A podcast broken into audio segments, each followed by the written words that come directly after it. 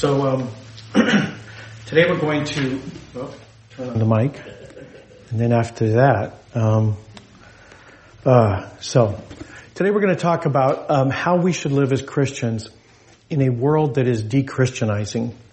And um, that that word maybe that's not one you use in your vocabulary a lot, but um, but how do you how do you live in a de-Christianized world as a Christian?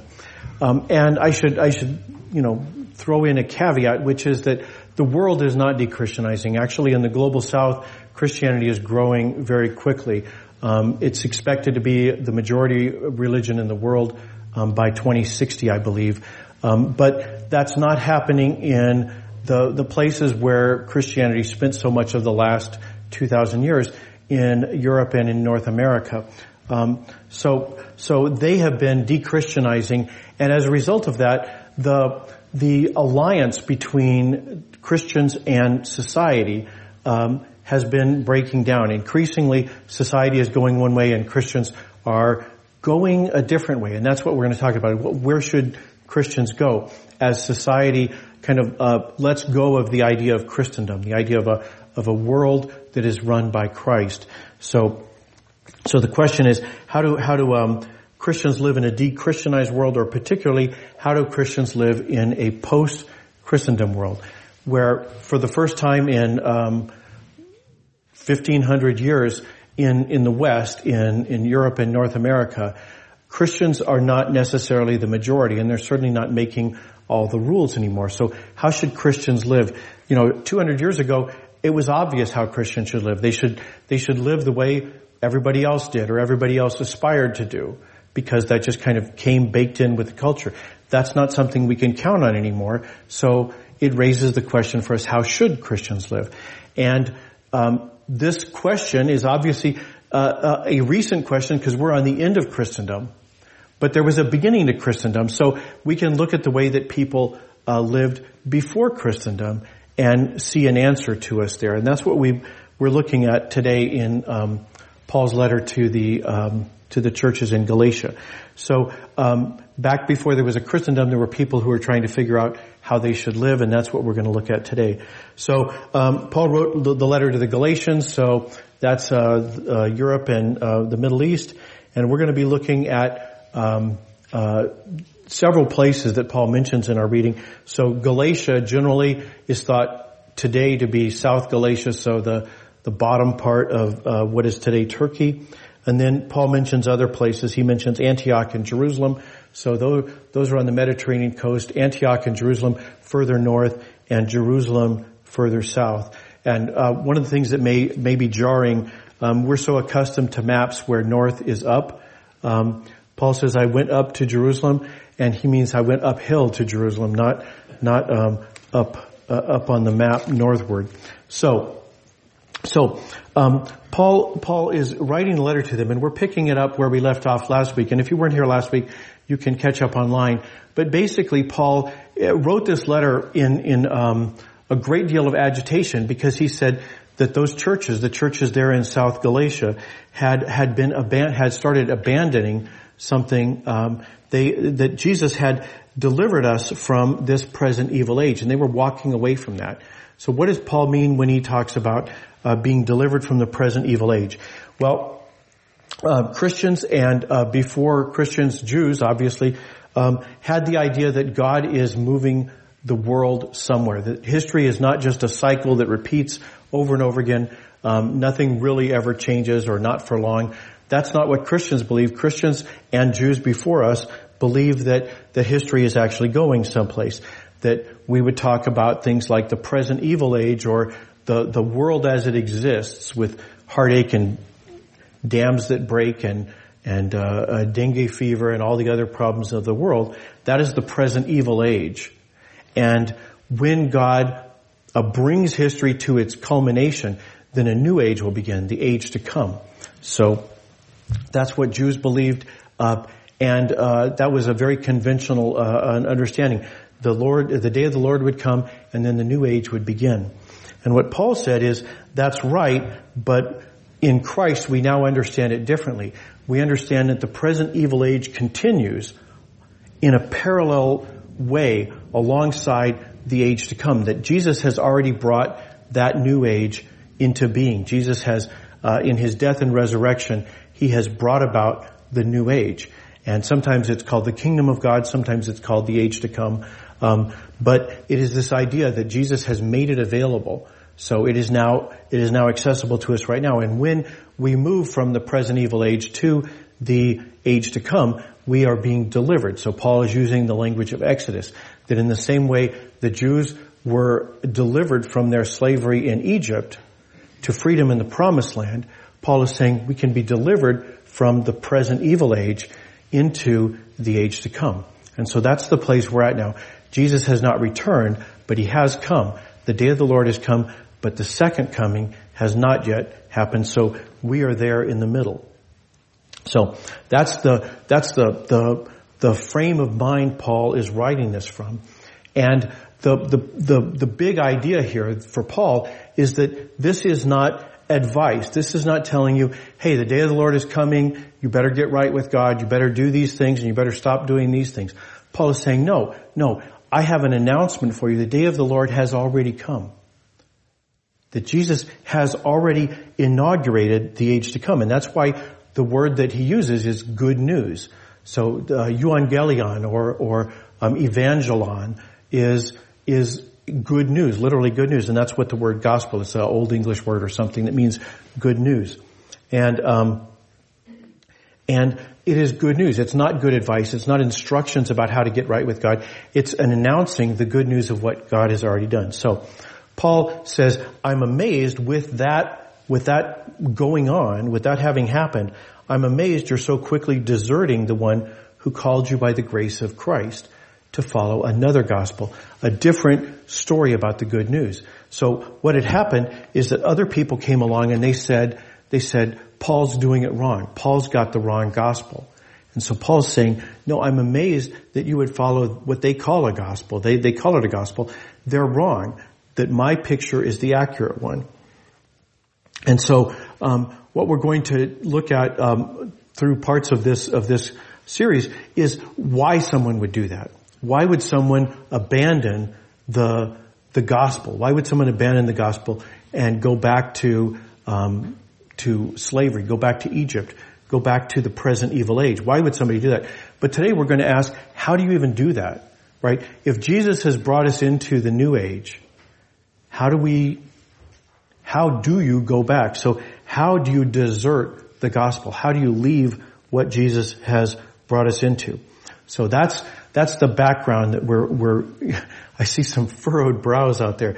That's, that's the puzzle, right? How do you do it? You know, I, I understand Jesus can bring us there, right? But Paul's, Paul's saying, but some people have left. So how do you leave? How, how do you abandon the age to come? So that's the question that Paul is going to be looking at here. So we're picking it up in verse 18 of chapter 1. He says, then after three years, so uh, he, the part we looked at last week, he finished by talking about his conversion. Paul persecuted the church, and then on the road to Damascus, Paul became a believer. He started to follow Jesus, and he says that that I did these things for the first three years, and now after three years, um, I went up to Jerusalem to visit Cephas and stayed with him 15 days. So Cephas, another name for Peter, he stayed there 15 days. So he says, I didn't go up there to, to go to seminary, right? I didn't spend three years studying from Peter. Tell me all about the gospel. He says, I already knew the gospel. Jesus told me the gospel on my uh, road to on the road to Damascus. So he says, I did go up to Jerusalem though. And and if people are saying, well, didn't Peter straighten you out then? He says he says um, that this is the occasion. So in Acts nine, when Saul arrived in Jerusalem, he tried to join the disciples, but they were all afraid of him. They didn't believe he was really a disciple. So they were afraid of him until Barnabas introduced him. And then they said, okay, that's really great. So, um, you know, it's great that, that you have become a Christian. Um, and stop persecuting us already. So, so they're happy with Paul. And he said, but no, I didn't go there to get any instructions. Um, he says, in fact, I didn't see any of the other apostles except James, the brother of the Lord before God, I'm not lying about the things that I'm writing to you. He says, you know, in fact, the only ones I saw were Peter and, and, um, James, the brother of the Lord. I didn't, you know, there was nobody else who could teach me. There were our disciples in Jerusalem, but the, of the, among the people who had actually met Jesus and had received a commission from him, it was just me, Peter, and James. So, so um, that's that's what that visit was. And then he says, then I went into the regions of Syria and Cilicia, but I wasn't known personally by the Christian churches in Judea. So he names some more places. So uh, Syria and Cilicia, that's the region around Tarsus and, and Antioch. So the, the northern part, kind of that, you know, the armpit of the Mediterranean there. So that little spot there. Um, and then uh, Judea is the area around Jerusalem. So he says the people in Judea didn't know me. I mean, they they remembered years earlier that I had been persecuting the church, but they probably wouldn't have known me because if they saw me, I would have arrested them, right? So they were hiding from me, and so they knew about me, but they probably didn't know who I was. They only knew a report. So the people in Judea, they only heard a report about me. The man who used to harass us now preaches the faith that he once tried to destroy. So they were glorifying God because of me. Far from saying, hey, wait a minute, Paul, you got it wrong. Your gospel is wrong. You need to straighten it out. You need to get clear on some issues here. They were saying, this is great. God is actually at work way off in Antioch. God is doing these things among the Gentiles. This is a great, this is a great revelation to us. It gives us more confidence in our own faith because we see what God is doing out in the rest of the world. So he says, he said they were glorifying God because of me. So Paul, Paul's point here is that he was not commissioned by Jerusalem leaders. He was commissioned by Jesus on the road to Damascus. He's not there to get instructions from them about, about what to do or about what the gospel is. I already know that. Jesus told me. So, he says, then, after 14 years, so 14 years since his conversion, 11 years since his last trip to Jerusalem, he says, I went up to Jerusalem again with Barnabas and I took Titus along also. He says, I went there because of a revelation. So probably what he's referring to is in Acts 11. Um, we read, about that time some prophets came down from Jerusalem to Antioch. One of them predicted that a severe famine would take over, would overtake the entire Roman world.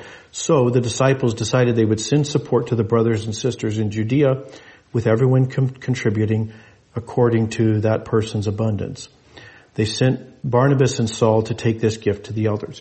So that's his next trip to Jerusalem. He goes there bringing this gift along with Barnabas and he says, he says, um, he says, I brought Titus with me. And I think the reason is because now it's 14 years on, Paul's been preaching this message and he's got some sense there are people who think he's got it wrong. And I think he brings Barnabas, uh, he brings Titus along with him on this trip, as we'll see. So he says, I went there because of a revelation. I went to Jerusalem because of a revelation. And I laid out the gospel that I preached to the Gentiles for them. So I reminded them, here's what I've been preaching for the last 14 years. So nothing has changed with me. I've been telling people in, in Cilicia and now in Galatia, uh, this is what, this is what the gospel is. This is the good news about Jesus. So I laid it out for them. Um, but I did it privately with the influential leaders just to make sure I wouldn't be working or I hadn't worked for nothing. He says, you know, I, just to make sure that, that they're not going to try and say, no, you've got it wrong. You know, he says, let's, let's double check this, let's make sure we're right. And so he did. And they had an opportunity. If he was preaching it wrong, they had an opportunity there with Titus. And he says, not even Titus, who was with me and who was a Greek, was required to become circumcised but false brothers and sisters who were brought in secretly slipped in to spy on our freedom, which we have in Christ Jesus to make us slaves. So, what does he mean by that? So, here's what was going on. We, we, you know, we have to, we have to kind of interpret what is the problem that Paul's talking about. And you know, you can do that by reading the footnotes, but, um, but sometimes we can find it if we just wait and read the rest of the text, it kind of creeps in. So now we're finally getting it. What was the problem? He says these false brothers were brought in. So earlier we just heard that the Galatians had abandoned the gospel. Now we know why these false brothers have, have slipped in and they are spying on our freedom and they are trying to make us slaves. So what's he talking about? Well, let's, let's look at it from the false brothers point of view. So this is our same picture before. This is the, the current age and the age to come. So in the current age, God has given Israel Torah. He has given them the law. This is what sets you apart. This is what makes you different from everybody else. The Gentiles, they, they run after all kinds of idols. But you have the law. So, that's the provision that God has made for the present evil age. If you stick to Torah, you won't have the problems that the Gentiles do who follow, uh, who follow these idols. And and the other thing that they knew from the prophets and so forth is that in the age to come, when God sets everything right, there will no longer be any idolatry. And so the false brothers, they say, well, there must be Torah, right? But that's not, that's not the way Paul sees it. That's not the way Paul heard it. Paul says no. The present evil age has these provisions. Torah, and idolatry. You know, I, don't know if you'd call idolatry a provision, but it's something people engage in during the present evil age. They engage in all kinds of idols. And, you know, I could preach a sermon on the, the idols we have, but in the first century it was very straightforward. You actually had idols, carved things made out of stone and metal and so forth. So, so there are lots of idols in the present um, evil age. But there was the law. There was the, the Jewish law, Torah. And Paul says, yes, there was and those belong to the previous age. Just like idolatry, so does Torah also belong to that age. He says, in the age to come, we have faith in the gospel. That is what God has provided in the age to come. That is now already underway. So he says, if you decide to follow Torah, and in particular, he's talking to people in Galatia. He's not talking about people like him who were raised following Torah. He's talking about people who just heard about Torah yesterday. And he says, when they tell you you need to be circumcised, or you need to obey these dietary laws, or you need to, to do all the other things, then what they're really doing is they're saying, go back to the other age. Because in the other age, you need Torah. In the, in the present evil age, you, you do need Torah. And he's saying, that's the problem. They're trying to send you back to the present evil age. They're trying to move you out of the age to come. So just as coming from the present evil age into the, the, the age to come is delivery. It's, it's being delivered. In the same way, doing the other, going the other direction is to be enslaved. So it's like going back to Egypt. So he says, we didn't give in and submit to them for a single moment so that the truth of the gospel would continue to be with you. And the influential leaders didn't add anything to what I was preaching. They had the opportunity. They could have corrected me verbally or they could have made Titus submit to Torah. They could have made Titus get circumcised and they didn't. So we not only have my word on what they did, but we have proof. If they had wanted to, that's why I brought him. He was there not just to bring the money, but also so they would have had an opportunity to say, you need to be circumcised. So he says they didn't do that. They didn't add anything to what I was preaching. And then he says, and whatever they were makes no difference to me because God doesn't show favoritism. Um, the just FYI, just FYI, influential leaders means pillar, and sometimes we talk about the pillars of the church. Remember what Paul thinks about pillars. God doesn't show favoritism. So, um, if you know somebody who's a pillar of the church, think to yourself, God doesn't show favoritism. So, um, he says, on the contrary, they saw that I had been given the responsibility to preach the gospel to the people who aren't circumcised, just as Peter had been to the circumcised. The one who empowered Peter to become an apostle to the circumcised, God, empowered me also to be one to the Gentiles. James, Cephas, and John, who are considered to be key leaders, shook hands with me and Barnabas as equals when they recognized the grace that had been given to me. They said, sure enough, you are an apostle just like we are. So, you know, carry on. So it was agreed that we would go to the Gentiles while they would continue to go to people who are circumcised. Paul's using, you know, the language here, the circumcised. For us, it's not, it's not always clear what he means by that. He means people who are under the law, people who are under Torah. Um, in, in the first century, in, in the biblical language, in fact, uh, the word for Judean the region and the word for Jew are the same word. So we might say a Texan, right? They may not be in Texas, but they're from Texas. So in the same way, Paul's saying the circumcised because that's more clear because Peter has a commission that extends to everybody who's under the law, whether they're in Rome or whether they're in, in Jerusalem. Wherever they may be, these, you know, Judeans, these Jews are the circumcised. So he says, that's Peter's mission. My mission is to people who are not under Torah. So, and then he comes back to the reason they were there on that trip. They asked that we would remember the poor, which was something certainly we were, I was willing to do. So, so Paul says the way, the way you live as a Christian in a world that is not Christian, Paul says exactly. The world is not Christian. The world is part of this present evil age. And the way you live as a Christian is you live as someone who's part of the new age. He says, that's it. You just live that way. So he says, stay new age people.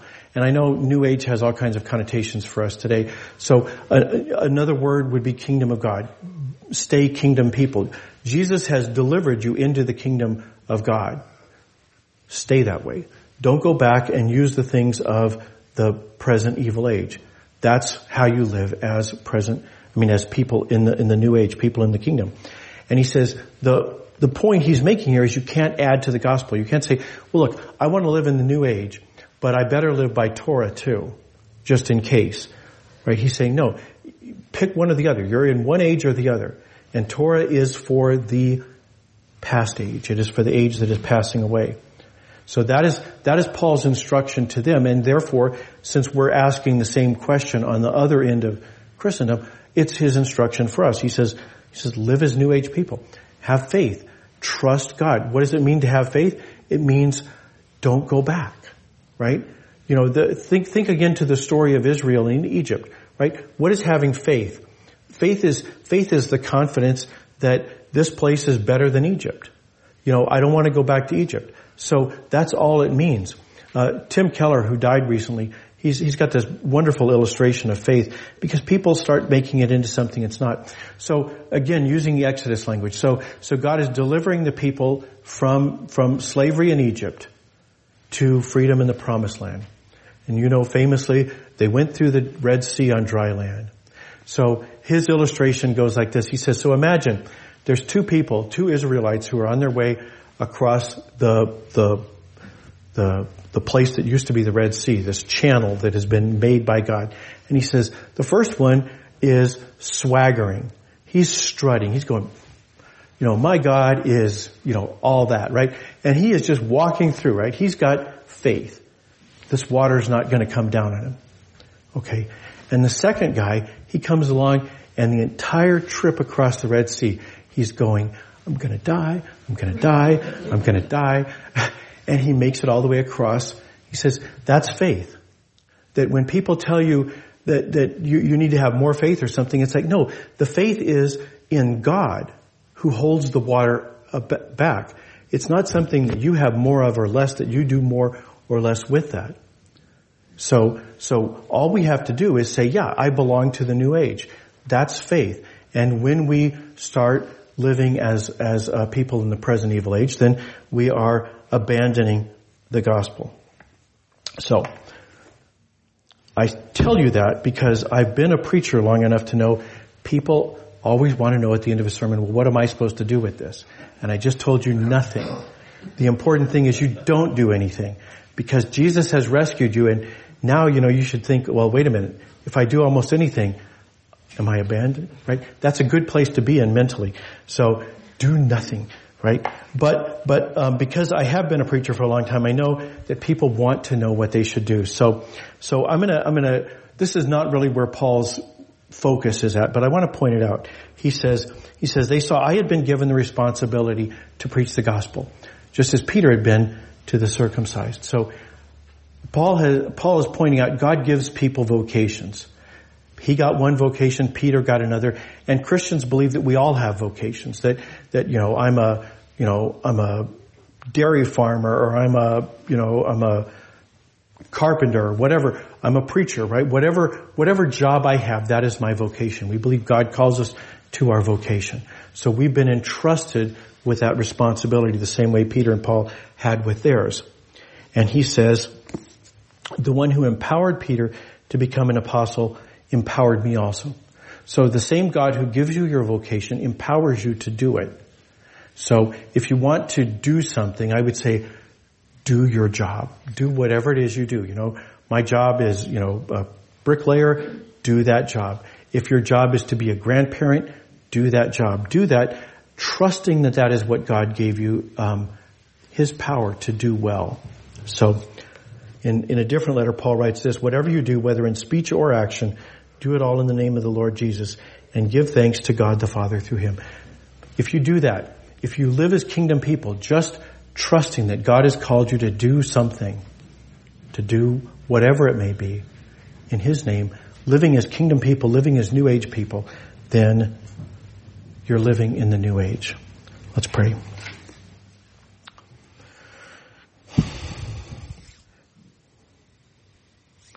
Holy and loving God, it is, it is hard for us to have faith.